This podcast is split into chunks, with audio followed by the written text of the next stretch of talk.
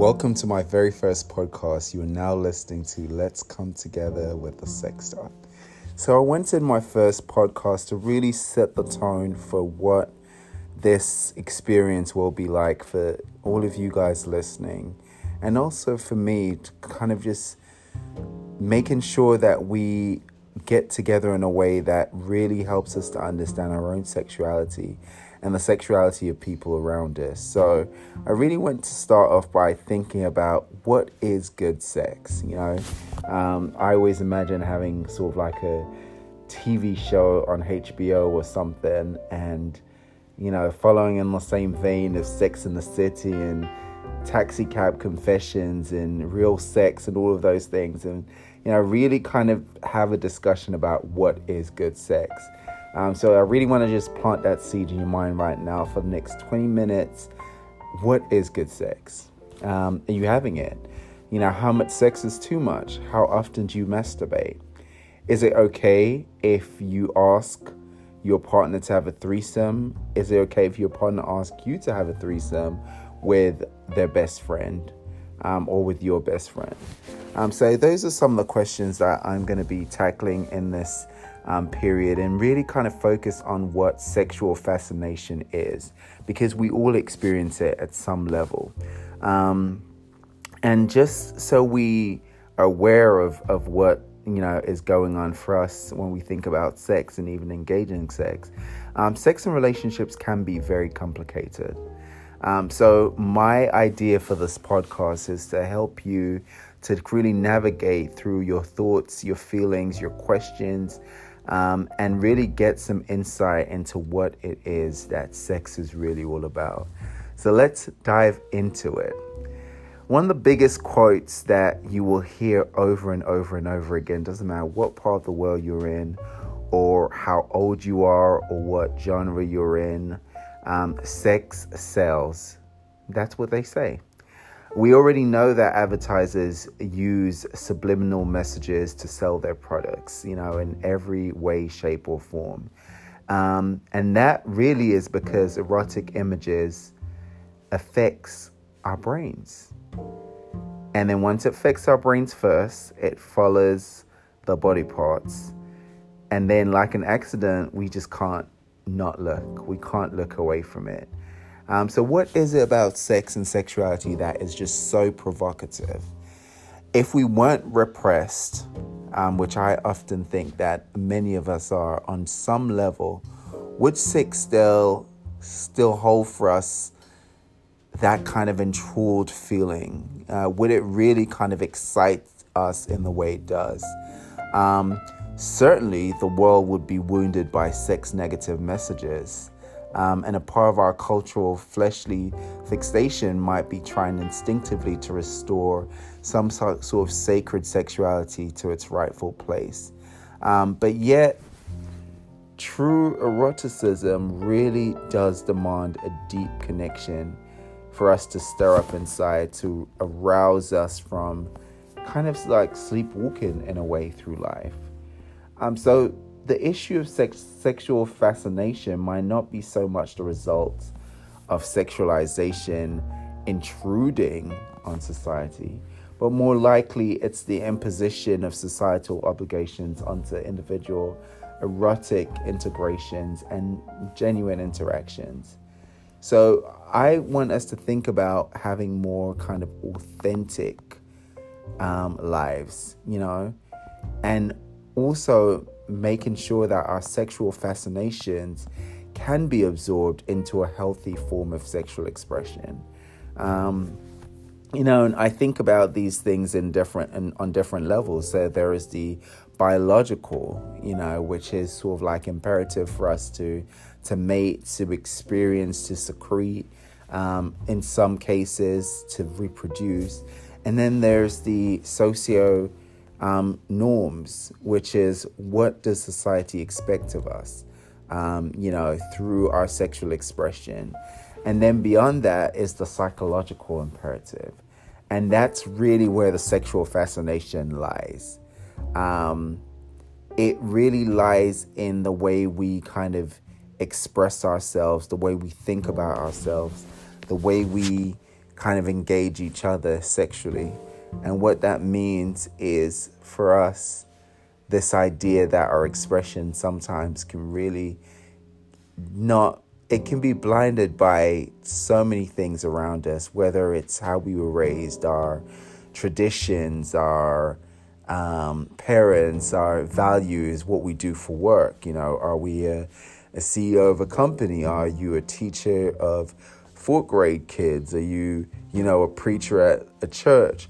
You know, all of those titles that we have often complicates our way of viewing sexuality and how we become fascinated with sex.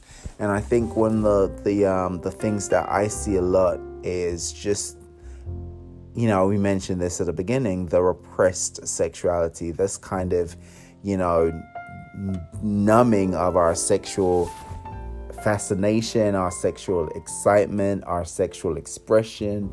Um, and it literally comes out in so many different ways, which isn't always very helpful. Um, and sexuality is one of the very rare true transformations of ourselves. Um, you know, it, it it's almost so pure in its in its inception and its expression um, that we can't really deny it, even when it's repressed. Um, you know, even when it's subjected to so much shame and guilt and um, tabooism, it still finds a way to come out somehow. Um, and I really want as you're listening to this podcast, I really want you to be conscious of the subject of sexual fascination um, and be more aware of what kind, how your transformation has evolved since puberty. So if you think about puberty, what was that like for you? Where were you um, in your kind of mind? Where was your sexuality at that point? Um, and I'm sure if you think back to it, you will see that it's evolved so much um, since then. Um, and obviously, the older you get, the more experiences you have, the more you learn about yourself, as the more it will continue to evolve and continue to grow. Um, you know, think about foreplay. Um, and also, I like to, you know, we talk about foreplay a lot. That's kind of like a social norm that people talk about. Um, but I like to think of it as outer play um, because foreplay tend to imply that it's pre something, it's before something else. And I tell my clients all the time, you know, what you do as an activity can be become the activity. It doesn't have to be a prelude to intercourse. Um, so I like to think of outer play. And outer play basically means everything you do except penetration, except insertion.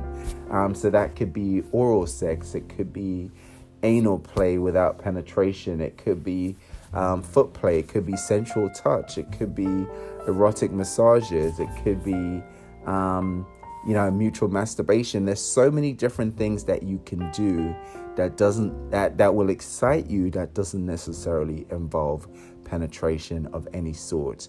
So i want to kind of reframe that word foreplay or the phrase foreplay um, to outer play um, and you know i think if we think back to a time where sex was the farthest thing from our minds it was for many of us so long ago that our days, you know, our in and out days, even though we might not be having sex on the mind constantly, it's still a part of our, our, our lives. Um, and as adults, you know, our responsibilities and obligations can often often bind us to this daily grind. You know, you go you go to work, you take care of your children. If you have children you take care of your partner. If you have a partner you take care of a, a dog. If you have um, pets um, you know you might be taking care of a, another family member. So you know those responsibilities and obligations often bind us. Um, but for some adults sex might be one of the few interactions that kind of restores their openness and sensory exploration of play.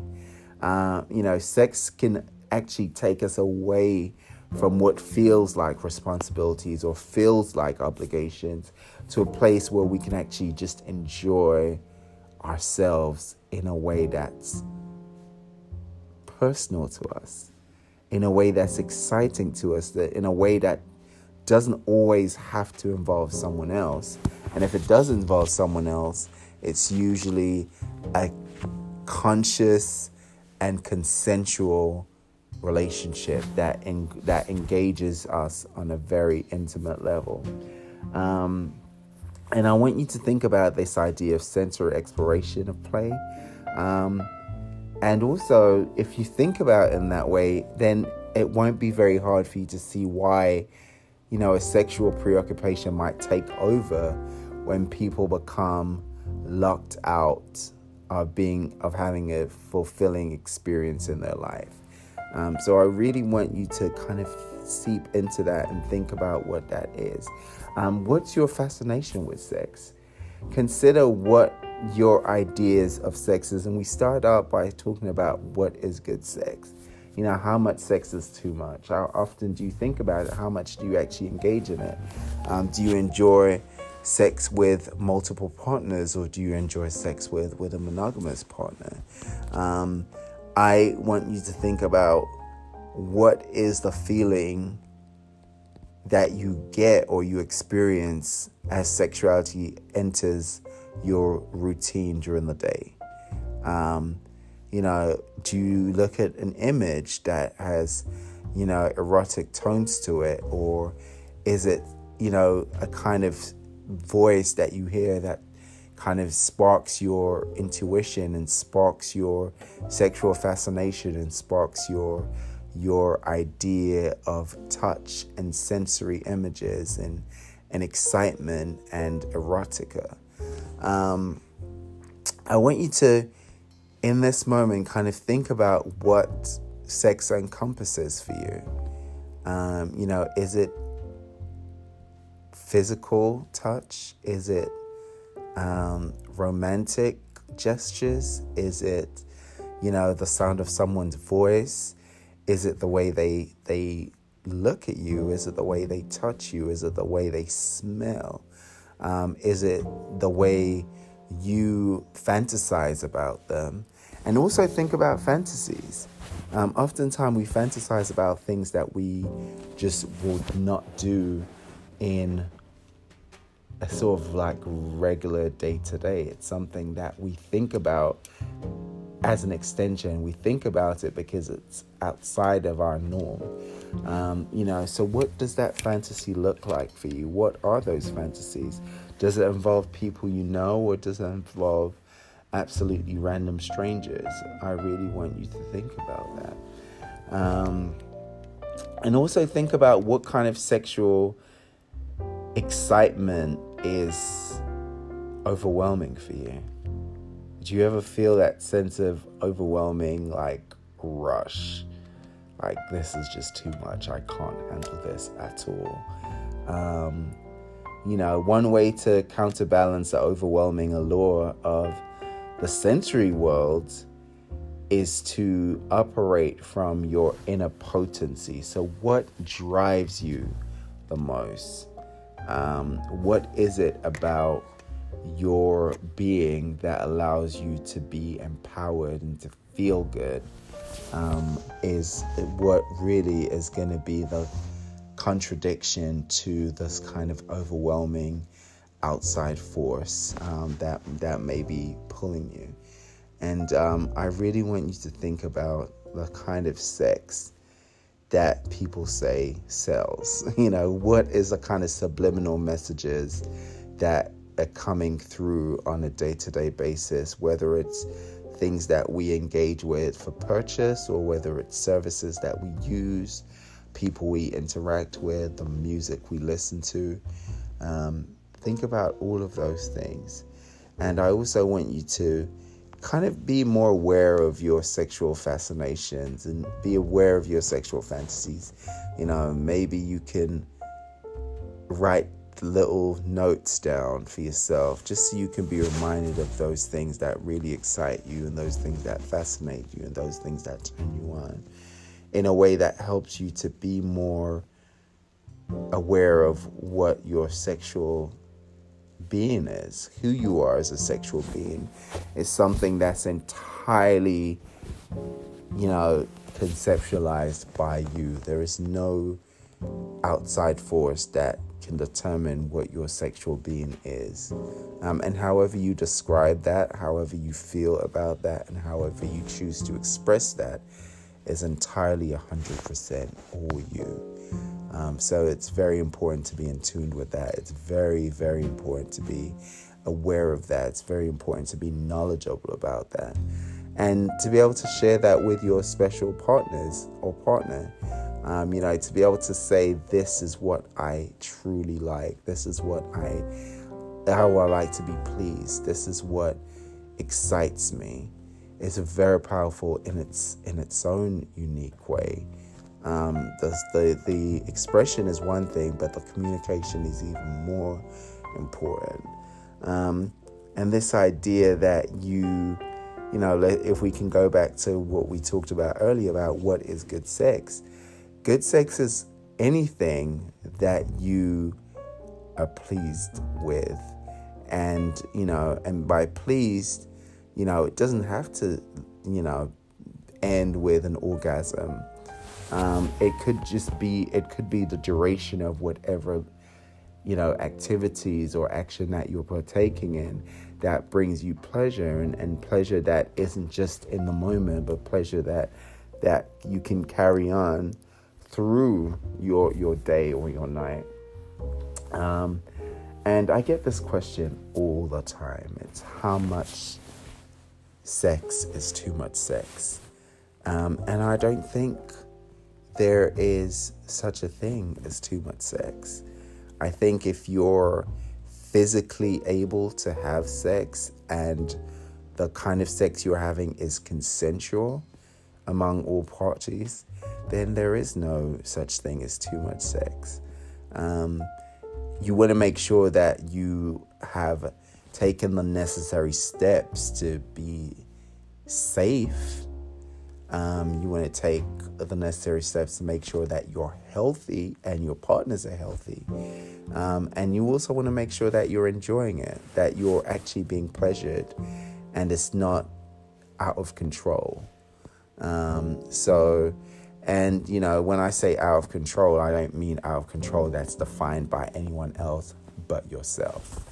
Um, you know, if you feel like it's out of control, if you feel like it's something that you don't have, you know, sort of like a good handle on, then that's something that's obviously not healthy. Um, but if it's what you're doing and you're enjoying it and you're in control of it and you want to be in control, um, then that's that's really all good sex is. So I really I'm really happy that you guys took the time to listen to my podcast today. Um, it's the first one. I'm kind of you know, a little bit. It's taken me a while to get to where I, I decided I'm, I'm actually going to record this. So thank you for bearing with me. I'm still learning the process as we go along, but I really enjoy talking about this subject. I think um, it's my favorite subject in the world to talk about, and it's also one of the things that I enjoy listening to other people talk about. So hopefully you've enjoyed and I really look forward to seeing you again soon. Um, and please send me messages, let me know what you think, um, and we'll be together again very, very soon. So thank you for listening. Let's come together with the sex doc.